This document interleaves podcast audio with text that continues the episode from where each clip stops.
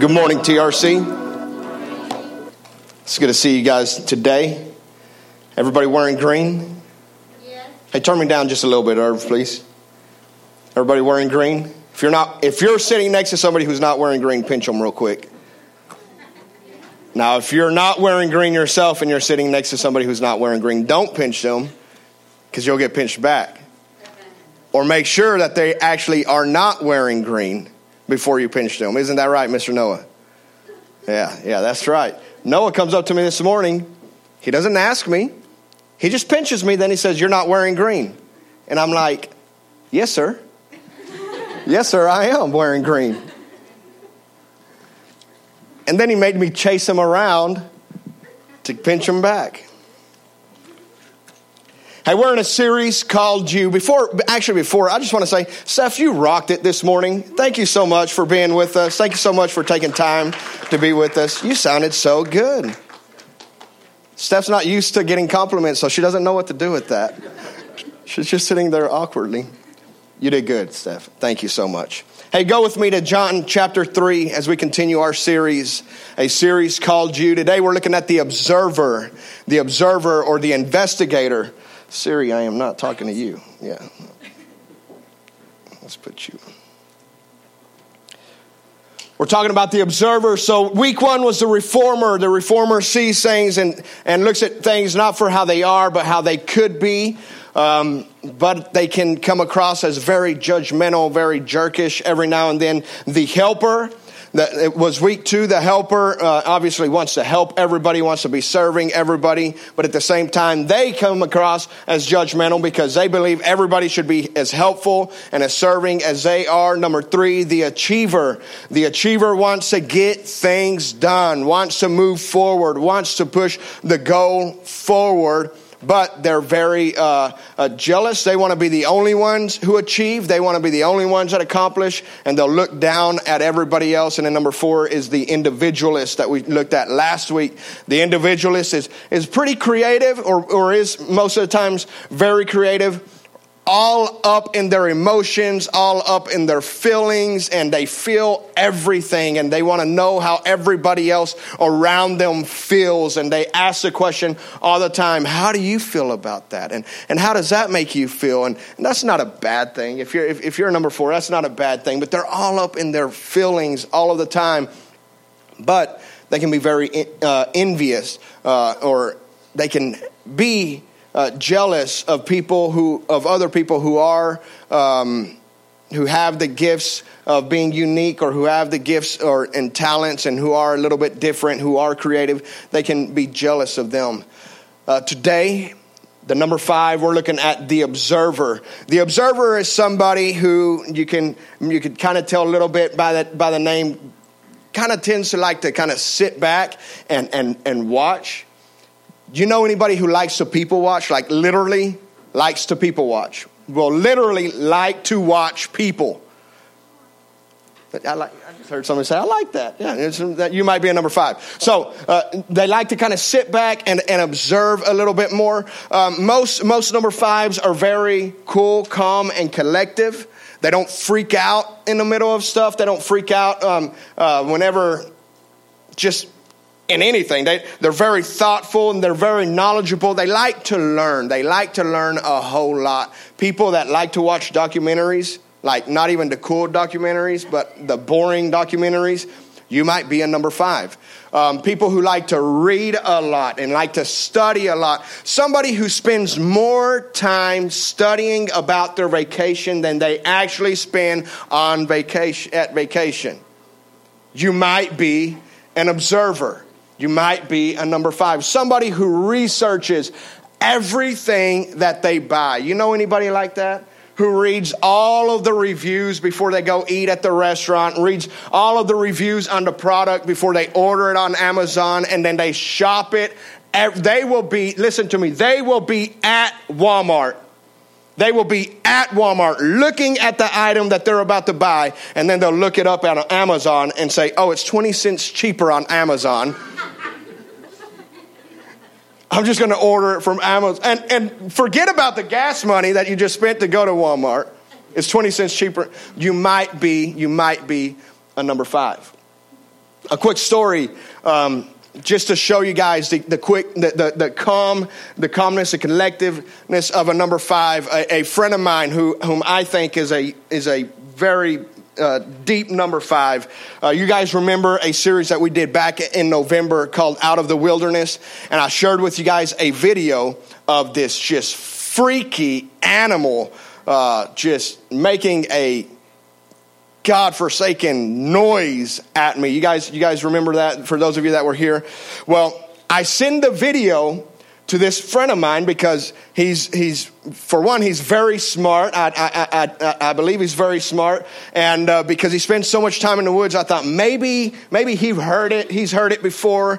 And so I sent him the video. We talk a little bit on the phone, and he's like, ah, I wouldn't worry about it, man. He's like, the chances of you, he said, the chances of you being mauled by a bear aren't very high. And I'm like, what are you talking about? I'm like, I just walked out of the woods in the dark by myself with nothing but a bow and arrow, and the chances aren't very high.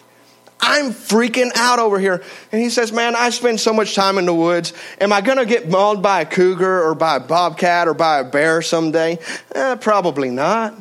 Am I going to get snake bitten one day? Maybe. And he's just like talking like just so like, yeah, like not a big deal. Like somebody will find me eventually if a If I get attacked by a bear, and it, it, and I'm like freaking out in my mind, thinking whenever that I heard that noise, like my whole family flashing be, before my eyes, and little, like little Adeline right, growing up without her daddy, and I'm just like, and he's like, eh, no big deal, man, just it's, it'll be okay. I'm like, you might be a little a, a, a number five if you look at life that way. Eh, no big deal. It's a blood, blood going everywhere. You're, you're going to be okay. You're, it's, it's, it's just calm down. Calm down.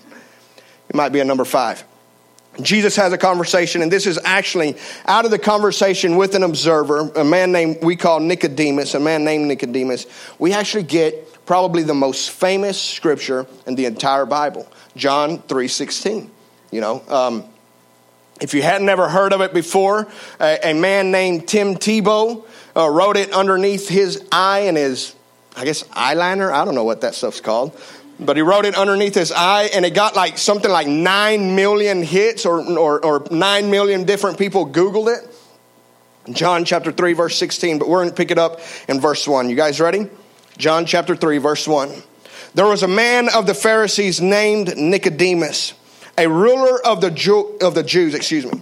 This man came to Jesus by night and said to him, Rabbi. So whenever he calls Jesus Rabbi, what he's saying is teacher. So he acknowledges Nicodemus being an intelligent man himself, Nicodemus being a very, very smart and very uh, studious man, looks at Jesus and calls him teacher.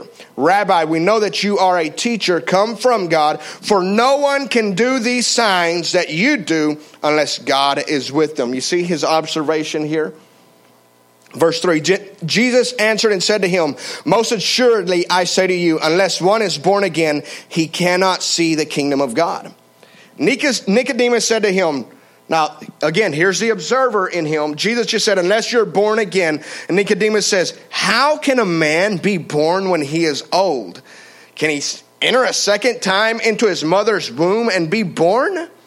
He's trying to figure this out. Jesus just said, unless you're born again, you cannot enter into heaven. And Nicodemus is literally trying to figure this out. If you don't just take, if, if you can't just be appreciative that your car works, you have to know why and how everything works. You might be a number five. And this is Nicodemus. Jesus just said you have to be born again to get into heaven. And he says, how does that work? Number number five, most surely I say to you, uh, or, yeah, most surely I say to you, unless one is born of water and of spirit, he cannot enter the kingdom of God. Verse six, that which is born of the flesh is flesh, and that which is born of the spirit is spirit. Do not marvel that I said to you, you must be born again. The wind blows where it wishes, and you hear the sound of it, but cannot tell where it is coming from or where it goes. So is everyone who is born of the spirit. What Jesus is saying here is saying, listen, Nicodemus, you don't understand how this whole thing works, and you may not ever understand the way this whole thing works. No one may ever never be able to understand completely how it is that Jesus was born uh, of being completely one hundred percent man, one hundred percent God, and he died on the cross, and he gave and he bought the forgiveness for all of our sins. Jesus is trying to say, listen to me, you don't have to understand how it all works. Just accept it. Just embrace it. And then Jesus says, what is born in flesh is of flesh, but what is born of the Spirit is of the Spirit. And this is this is the problem that Nicodemus has, as he's trying to figure out God with his mind, and he's not just embracing him with his heart. You guys with me? Have you ever just tried to explain Jesus to someone? Literally try to explain God to someone. Listen to me. Unless we open our hearts to God, we cannot rationalize God with our minds. Would you guys agree with that? That's why God says, listen, God says, my ways are higher than your ways, and my thoughts, they're higher than your thoughts. We cannot rationalize God. We cannot rationalize Jesus. We can't rationalize grace. If we could rationalize grace, and it would mean that we could somehow earn it or deserve it. And we cannot do that. Would you guys agree with that? You agree we cannot earn, we cannot deserve the grace that God has given to. And Jesus is trying to just, Jesus, what he's trying to do is get past Nicodemus, uh, Nicodemus's head and his mind and his thoughts and get into his heart. So we continue reading. Verse nine, Nicodemus answered and, and, and said to him, how can these things be? He's still, he's still in his mind. He's still not just opening up his heart. Jesus answered and said to him, are you the teacher of Israel and do not know these things? Jesus just kind of hit a low blow here. He says, you're the best we've got. You're one of the brightest, sharpest minds in all of Israel. And you don't understand this? Most assuredly, I say to you, we speak what we know and testify what we have seen, and you do not receive our witness. If I have told you earthly things and you do not believe, how will you believe if I tell you heavenly things? No one has ascended to heaven but he who came down from heaven, that is the Son of Man who is in heaven. And as Moses lifted up the serpent in the wilderness, even so must the Son of Man be lifted up, that whoever believes in him should not perish but have eternal life. And here goes the most famous scripture in the entire Bible. For God so loved the world that he gave his only begotten Son, and whoever believes in him should not perish but have everlasting life. I'm going to go ahead and read verse seventeen because I love it. For God did not send his Son into the world to condemn the world, but the world through him might be saved. Let's pray. God, we thank you so much this morning. We thank you for your presence. We've already felt in this place. We ask you, God, today that you'd speak into our heart, that you'd speak into our minds. God, help us to understand your word. Help us to receive your word. But God, more than anything, help us to live your word out. In Jesus' name we pray. Everybody says, amen. Amen. So Jesus here is trying so hard. Nicodemus is trying to figure Jesus out in his mind and in his head, and he just can't wrap his mind around it, just like none of us can. And Jesus is trying to get into his heart. And uh, so a few things, a, a few good things about The Observer. Number one is The Observer reflects the wisdom of God. What you got to understand is Uh, Nicodemus was an in- incredibly intelligent man, very, very smart man. Uh, this, this man more than likely knew the Bible word for word by memory. Could you imagine that? Could you imagine knowing the entire Bible? How many of y'all, anybody grow up in, uh, in, in Sunday school where you had to memorize a verse? And it was always better if it was like the short verses like Jesus wept. You know, like, I might be able to remember, and then and then there was still that one kid that was like, cry Jesus did or something. I don't know. Still got it wrong somehow. Well, this man knew the entire Bible word for word. Man, the, the, the Observer, they're very intelligent. They reflect the wisdom of God, and they and they like, again, they like to do research. They like to be a part of this. Their core motivation is actually to gain knowledge. Their core motivation is to gain knowledge. They're the ones that when you do go on vacation and there's one of those signs there in front of in front of something, in front of a boat or in front of a tree or in front of, they're the ones standing there reading the entire thing, fine print and everything. They're reading it all. They're the ones that, that just have like just weird little facts about just about everything. Oh, did you know that back in blah, blah, blah? And they just spit out stuff. The observer, their core motivation is to gain knowledge. They they love to learn and they like to grow in, in knowledge. Their need is to uncover truth and avoid, and avoid, excuse me, incompetence. Their need is to uncover truth. And this, just like in the individualist, can be a good thing and it can be a bad thing. It can be a good thing that you want to uncover truth, right? And we that, that we want to know what the truth is and, and we want to seek the truth. Uh, after all, Jesus is known as the, he's, he's a truth, right? He's the way, the truth, and the life. So Jesus is known as a truth. So it's a good thing for the observer to want to uncover, to want to discover what is truth. But sometimes when they, in their avoiding incompetence, what this means is they don't like to be around incompetent people. Now, have you ever been around people in general? We're pretty incompetent. Would you guys, would you guys agree? We all are in one way or another, okay? Some of you guys are great cowboys, but we don't want to give you the mic and get up here and, and start preaching. You guys with me? Amen. And at the same time, you don't want me wrestling your steers down, and I, I have to have help to do that. You guys with me? Some of y'all are great painters. Others not so much. That's why we got paint all over our floors.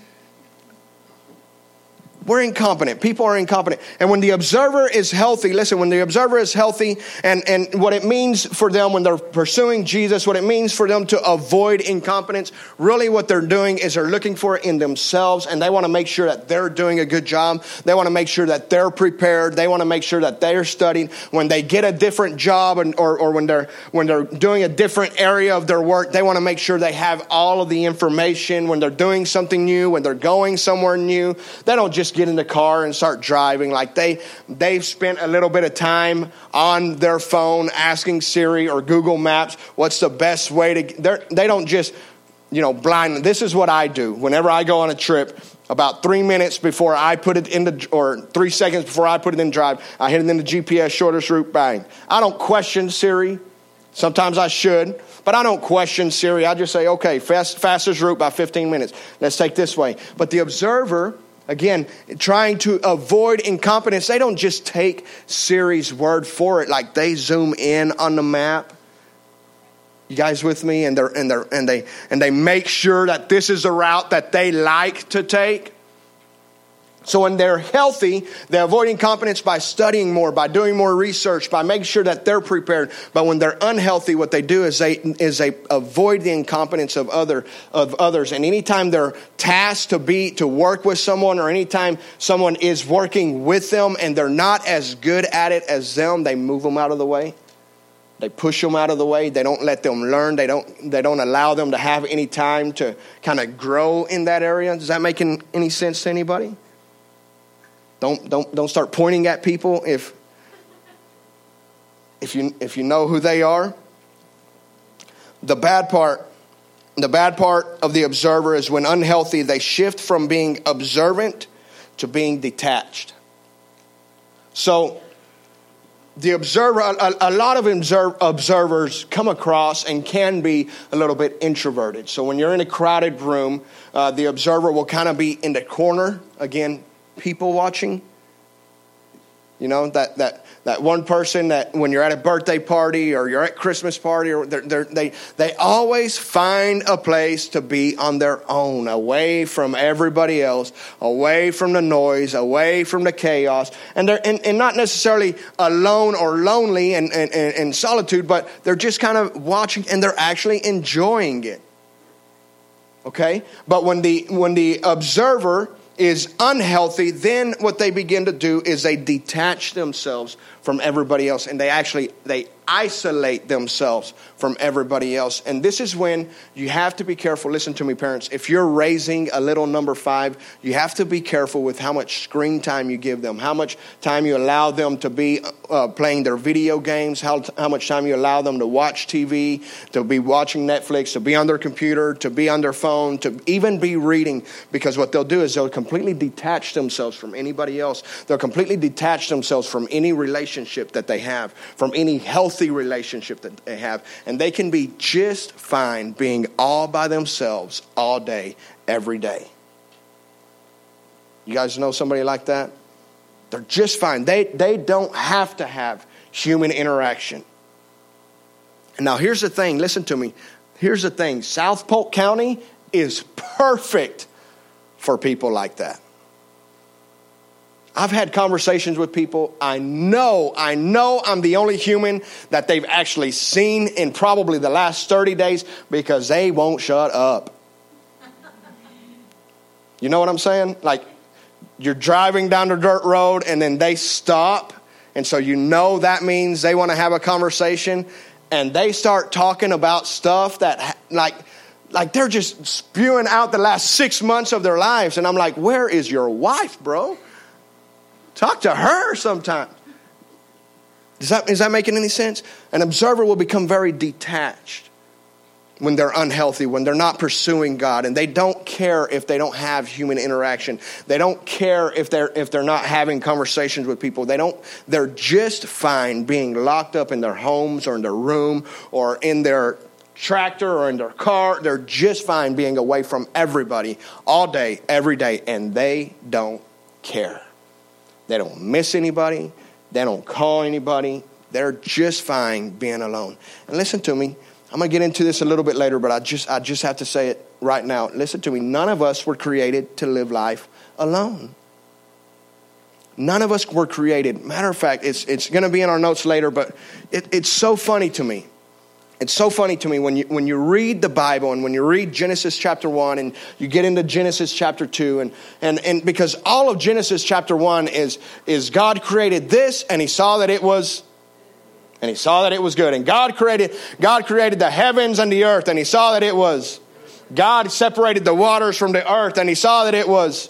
God created light and darkness and he saw that it was. God created the animals and the birds of the air, and God saw that it was. God created all of the fish and the creatures of the sea, and God saw that it was. And then it says, God created man, and God said, uh-oh.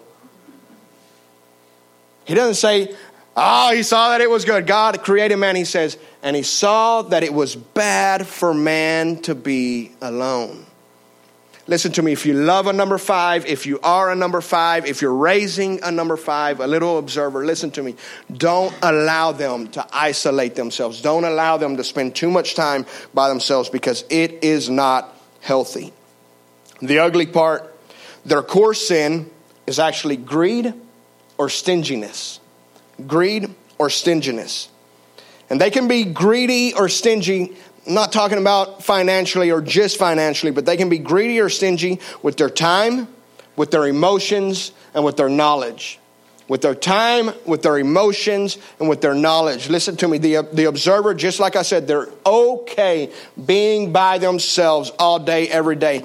And for them to have to spend time with you or with someone is a chore. It is a task that they have to spend time with you. You guys with me? So they can be greedy with their time because they want to be by themselves. They want to be alone. They want to be alone with their thoughts. They're typically deep thinkers, so they want to be alone with their thoughts. And th- that way they can have these deep thoughts and and, and feel, uh, I don't know, and, and, and just do whatever it is that they want to do. But they want to do it on their own. And so they're stingy with their time. They're the ones that are late to the party and early to leave. And you're lucky that they even went most times. They can be stingy, very, very, very stingy with their time, very stingy with their emotions. Listen, they'll have a conversation with you all day about what they think, about what's going on in their mind and how they think something works. And, and, and whenever you get into the mechanicals of something, especially something that they've done research on, man, they can talk to you all day about why you should buy from this place and not from this place. They can talk to you all day about why you should buy this type of vehicle and not this type of vehicle. All day about how this works and how this doesn't work. But as soon as you try to get deep and you start asking them, well, how does that make you feel? They shut down. They're stingy with their emotions. They don't want to let you in. They don't want to let anybody in because they don't care about emotions. They care about the way they think. They they rationalize. Just like Nicodemus, man. Just like Nicodemus. Jesus says you have to be born again. How does that even work?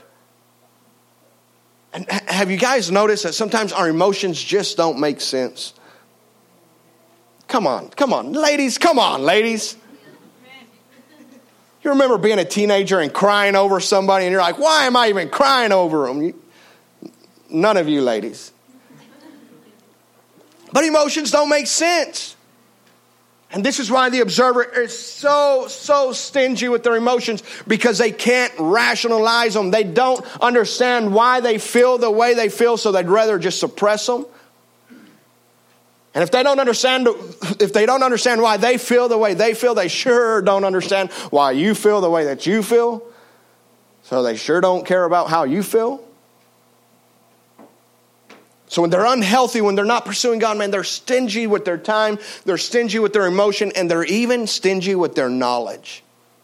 I had a conversation, been, it's been several years ago, with a very, very intelligent pastor. Very, I mean, golly, he's, this dude was smart. And um, and I remember asking him some questions, and you know, he didn't want to give me the answers. You know what he told me? This is literally, this is what he told me. He said, E J, it took me a lot of time to figure that answer out. I'm going to have to let you do that one on your own. I'm like, what? Now, I didn't realize it at the time, but this dude was stingy with his knowledge. He was greedy with it because it took him time. And and I can respect that. I can respect that it, that it took him time to study the Bible and figure out what the answer was to that. But help a brother out. When you're unhealthy, listen to me, number five is when you're unhealthy, when you're, when, when you're not pursuing God, you can even be stingy with what you know. And you can sit there and watch somebody struggle. And let them struggle. You can be knowing, you can know in your mind there's an easier, better way to do it. But because you had to learn the hard way, you want everybody else to learn the hard way. You guys with me? Well, nobody helped me out, so why should I help them out? I did it on my own. You guys follow me? So let me give you let me give you a few biblical truths to follow. Number one, pursue generosity. Pursue generosity. You know, it was it was Nicodemus in John chapter seven.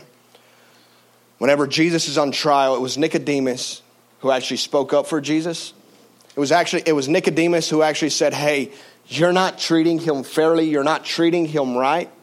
Then when Jesus was uh, uh, killed and when Jesus was crucified on that cross, you know, it was Nicodemus. It, it was it was jo- a man named Joseph who who let him borrow. He didn't give him the tomb because we all know it was only borrowed, right, for three days. But it was Joseph who actually let him let Jesus borrow the tomb to be buried in. But it was Nicodemus who paid for the entire funeral.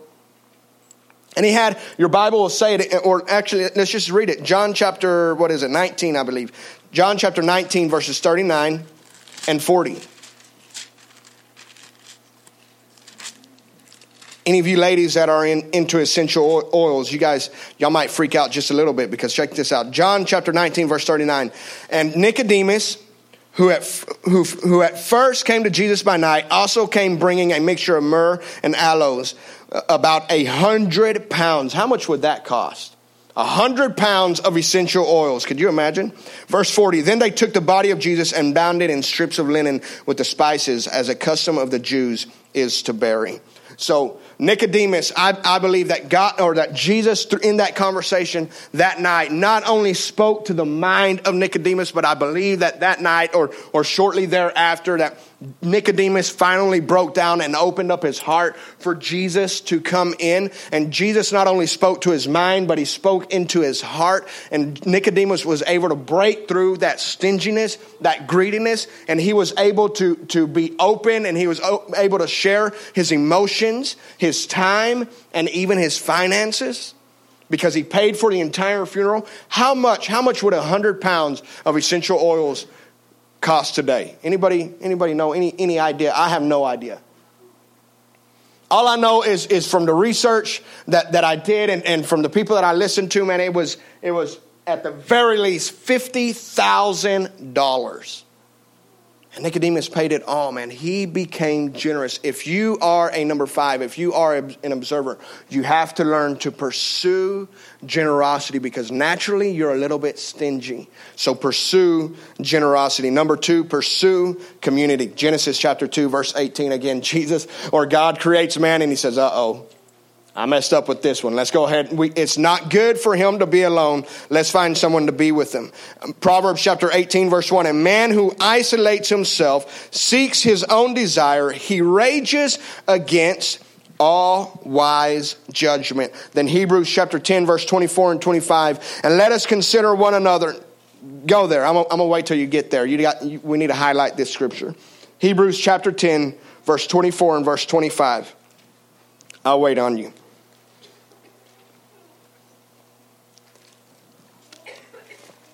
Hebrews chapter ten, verse twenty-four and twenty-five. While you guys are going there, I'll tell you a quick joke. How does Moses make his coffee? This is so bad joke. He brews it. Hebrews chapter ten, verses twenty-four and twenty-five. Thank you for that pity laugh. That was, that was great. Makes me feel good. Hebrews chapter ten, verse twenty-four and twenty-five. And let us consider one another in order to stir up love and good works. Highlight this part. Underline it, circle it, not forsaking the assembling of ourselves together, or the coming together, as as is the manner of some, but exhorting one another, and so much the more as you see the day approaching. We have to learn to pursue community. Listen to me. If you are a number five, if you are an observer, it's so easy, and you want to, and it's a struggle, and it's a fight for you to come to church every Sunday morning. Because you're going to have to be around people. And people are going to want to shake your hand. And, and there's always going to be somebody who's going to want to hug you. And that's always so awkward. And people are going to want to actually have a conversation. And they're going to want to try to talk to you. The nerve, the nerve of some people. Listen to me, if you are a number five, if you're married to a number five, if you're raising a number five, come to church. You need it. It's good for you. It's healthy for you. Do not, do not, do not isolate yourself. Number three, learn to connect with God with your emotions.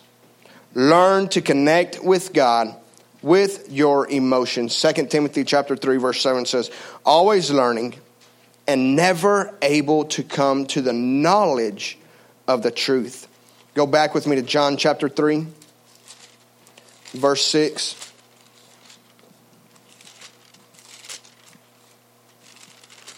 John chapter three, verse six. That which is born of the flesh is flesh, and that which is born of the spirit is spirit. Learn to connect with God with your emotions. Listen to me. You cannot think. You cannot think your way into a relationship with Jesus. You guys with me? I, I, I have a cousin who, whenever he was a child, uh, he was asked, I think it was my father who asked him, hey, do you have a girlfriend? He says, yeah, yeah, yeah, yeah. What's her name? And tells her, tells, tells my dad the name. And he says, but she just doesn't know it yet. Like, she's his girlfriend. She just doesn't know it yet. Listen to me. You can't think your way. He was trying to think his way into this relationship.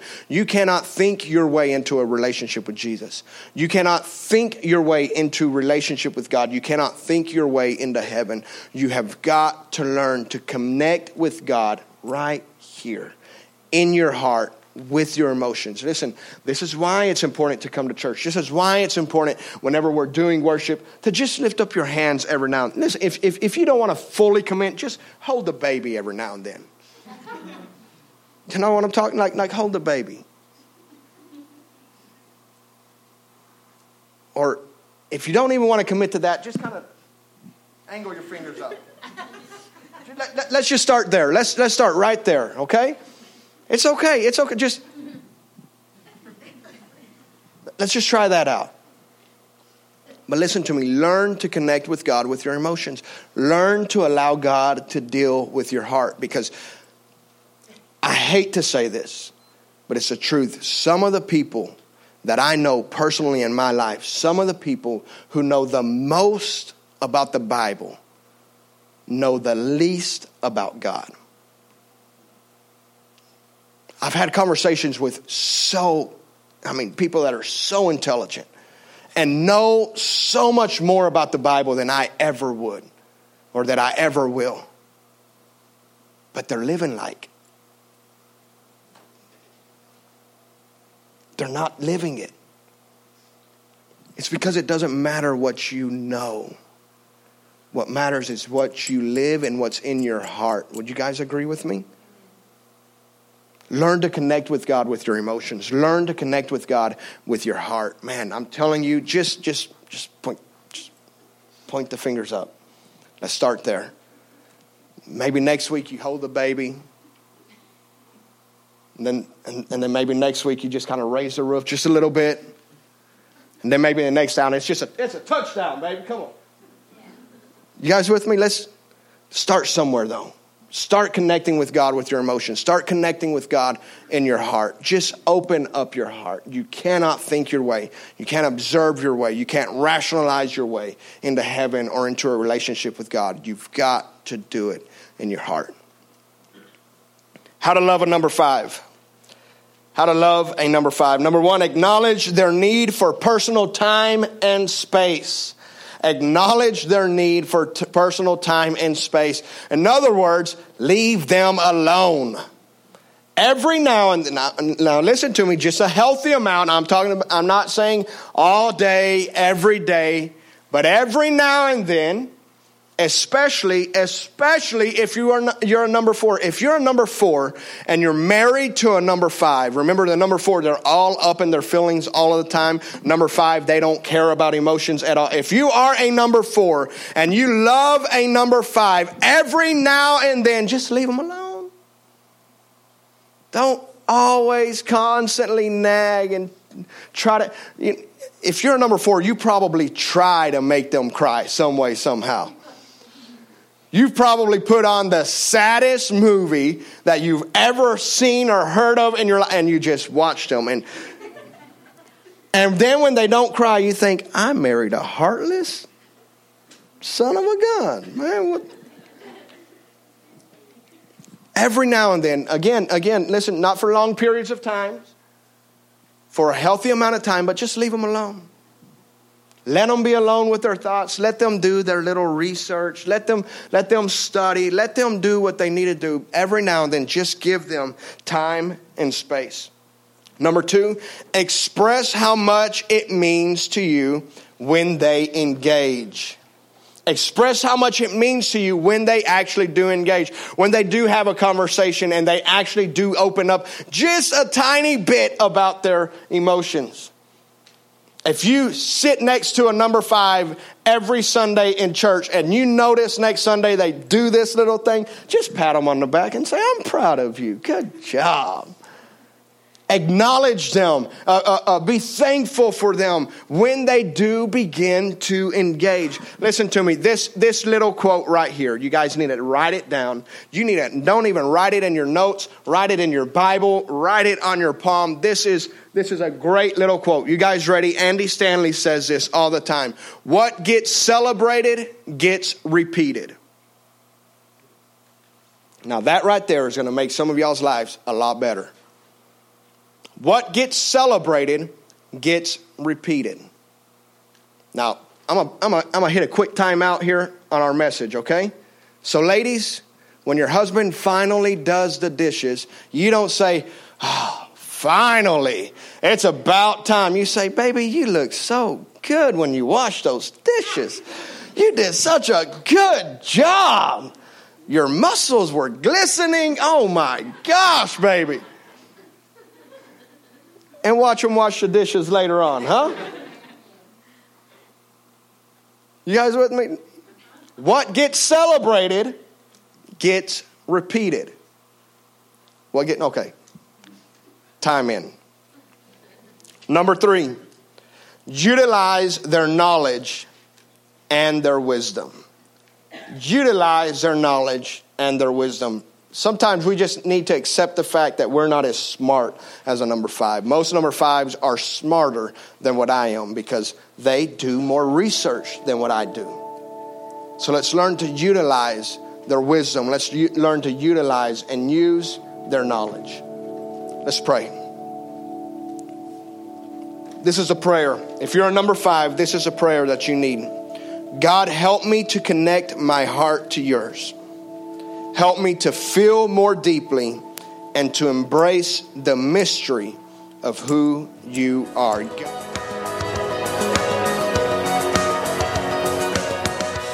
We hope you enjoyed the podcast today. If this has impacted you and you would like to help us to continue to reach others, please text GIVE to the number in the description. For more information about us and our ministry, go to the remodeled church dot com.